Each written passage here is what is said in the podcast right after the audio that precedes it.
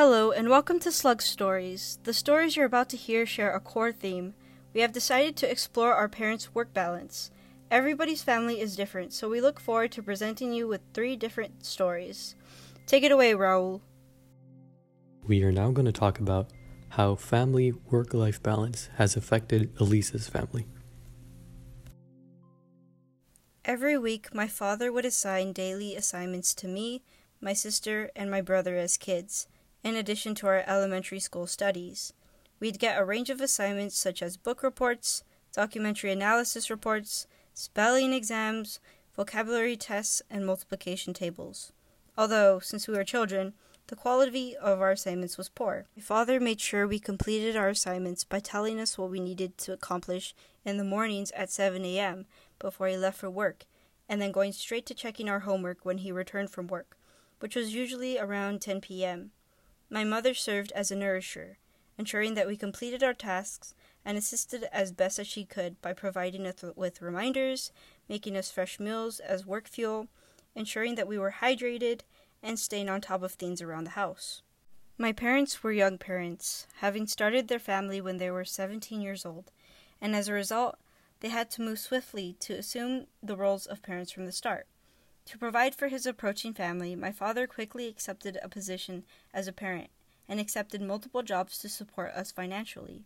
My mother, who was planning to attend college at the time, eventually had to drop out to care for her children and was thrust into the role of a parent as a nourisher. Despite the fact that they were young parents, they were dedicated to instilling hard working values in us, particularly via our daily home tasks. This was a pain when I was a kid. I didn't understand the point of these extra assignments that had nothing to do with my grade, and I didn't enjoy how they interfered with my ability to watch more episodes of SpongeBob every week, even though I could never get away with not doing them. I tried every possible way imaginable to excuse myself from them, pretending to be sick, pretending to be in the deepest sleep imaginable, to which he nudged me harder to wake up, pretending to have a lot of elementary schoolwork didn't work. Pretending to have wrist pain in my dominant hand, he told me that it is time to practice your ambidextrousness. All my tactics failed. At eight years old, I decided I've had enough. I reached my rebellious stage and decided it was time to have a talk with my dad about these never ending assignments. Right as he came in through the door, I grabbed him and dragged him to the kitchen table to have an intervention to sort out this problem. I was confident and dedicated to the cause to end these assignments. Though, as soon as I stared him in the eyes, I knew my argument meant nothing. I looked into his restless eyes, then at the clock. It was 1 a.m., and my father had worked 16 hours that day, and here I was complaining about not watching cartoons. I gave up refuting his wishes but I still asked, why were we given all these assignments? He took a deep sigh and smiled at my innocence, and he said, Look at my hands. They work every second just for us to get by. With an education, your brain will be able to do what my hands could do ten times quicker. From then, I realized that my brain is a muscle that I must develop. Education is what will allow me to achieve more than my parents with less of a physical battle. I've seen capitalism exploit my father and turn him into a cheap worker, and capitalism placed my mother in a position she didn't necessarily ask for. I am grateful for the work life ideals my parents instilled in me to push me to pursue education, to make a work life living for myself, to ensure my hands don't have to endure the roughness of my dad's. We are now going to talk about how family work life balance has affected my family.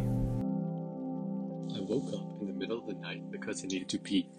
After finishing my business, I saw a strange light coming from the lower floor.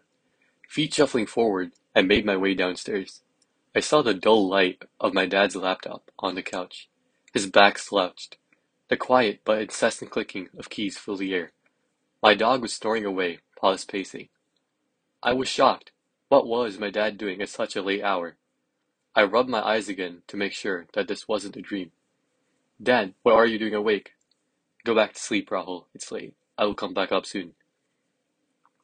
When I was working on my homework the next day, the idea of my dad staying up so late inspired me to finish my homework early. My dad has always been a hard worker. He came from living in a, small home with three brothers, his parents, and a dog, in a small rural, rural village in India, and worked his way up until eventually landing a job here in the United States. Ever since I was young, my father has always said, Rahul, I don't care about the pro- results, I care about the process. Even though he worked hard, he always made time for us and had a good childhood overall. He loved to play games with me as a child. I'm not going to let you score this goal, I yelled, with all the defiance I could muster as my dad was about to kick the soccer ball. He ran up and kicked it. It flew through the air in slow motion, and it veered to my left. Fingers outstretched, I dove towards it, but I was too late. It bounced off the edge of the wall and flew off. My mom yelled, Rahul, come, it's time for dinner. My mom, my mom for the early parts of my life was a stay-at-home mom. Early in my, in my life, she sacrificed her career to stay home and take care of me as I had some issues at the time. She would uh, always pick me up from school, feed me, dress me up, and make sure I was happy. As I got older, my mom would sometimes drive hours to and from her house, um, from Santa Clara to San Ramon, to make sure that I got to school on time.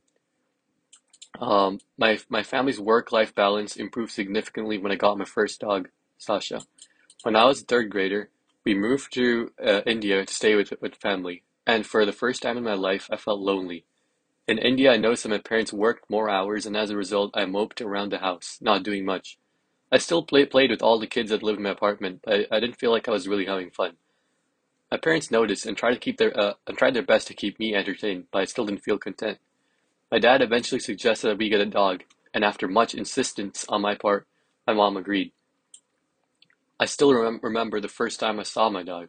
She was in a kennel with a bunch of other puppies, all yapping and waving their tails around, stumbling and falling down, looking cute as a button.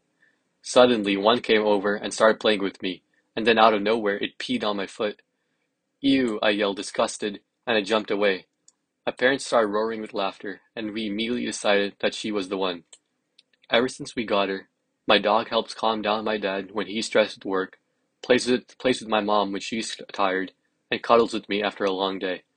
I'm really grateful for experiencing both uh, both the different work-life balances and the cultural differences between living in the US and living in India, as both experiences taught me different aspects of life, especially dealing with loneliness when moving to a new location. Work-life balance, the idea of equally prioritizing one's career with one's personal life, is, is extremely important, and I hope to provide it to my family in the future. Finally, we are now going to talk about how the family work life balance has affected August's family. Back in the Cold War, a major domestic difference emerged along ideological lines. In the Eastern Bloc, men and women alike worked in all walks of life. Conversely, in the United States, the idea of the housewife was being popularized, largely to flex economic might on the Russians. I'll never forget when my parents sat me and my brother down and told us they were splitting up. Your father has a special friend and he's moving out, my mom said. Just a year later, he followed his career to New York, where he, where he had grown up. But let me back up a bit. When my parents met, my mom was finishing up her MFA and working the New York art circuit. My dad was finishing up his thesis and was ambitious. Both growing up with the work, work ethic of Holocaust survivor parents, they were going places. Fast forward a few years to the mid 90s, my dad gets offered a job at UC Santa Cruz, a job he can't turn down. So they both pack up and head west. Santa Cruz was perfect for my father, Alva, who loved the university and took up surfing and Tai Chi. He fit right in. Miriam, on the other hand, had to leave behind her gallerist contacts and whatnot. But it was okay. There's art in California. We'll be close to San Francisco and LA. And we'll move back in a few years, was the narrative. It was true for the time being. From Santa Cruz to Santa Monica, where I was born, and then back to Santa Cruz and eventually to Berkeley, following the trail of my dad's job offers.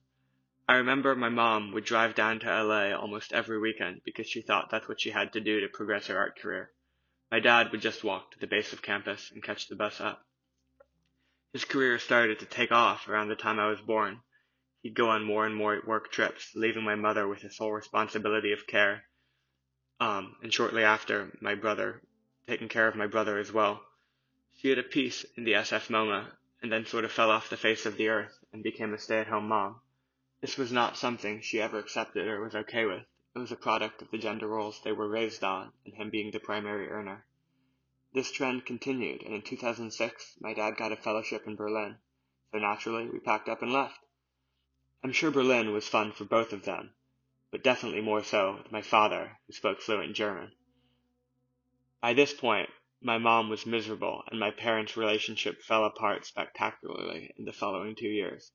On paper, they had had a very equitable relationship. However, somehow it ended up favoring my dad's career over my mother's. Now, in her late 40s and 50s is my mother finally able to prioritize her own work. There's another side to this story as well. As a child, my brother and I bonded primarily with my mom. She was the one who was always around. She nursed and raised us. I remember there were periods of time when my dad would be off every second week. That's not to say he didn't father us. He did. There was a trade-off. I know that I never want to be the quote provider. Not that I don't want to take care of my future family. However, Equitable parenting is more important to me. This trade-off affects people far more harshly than it did my family, especially those who are already victims of modern capitalism in other ways and don't have the luxury of not having two full-time working parents. In those situations, it often falls on moms to be both full-time employees and mothers, which takes its toll. It's wrong of a society to expect that sacrifice of its women.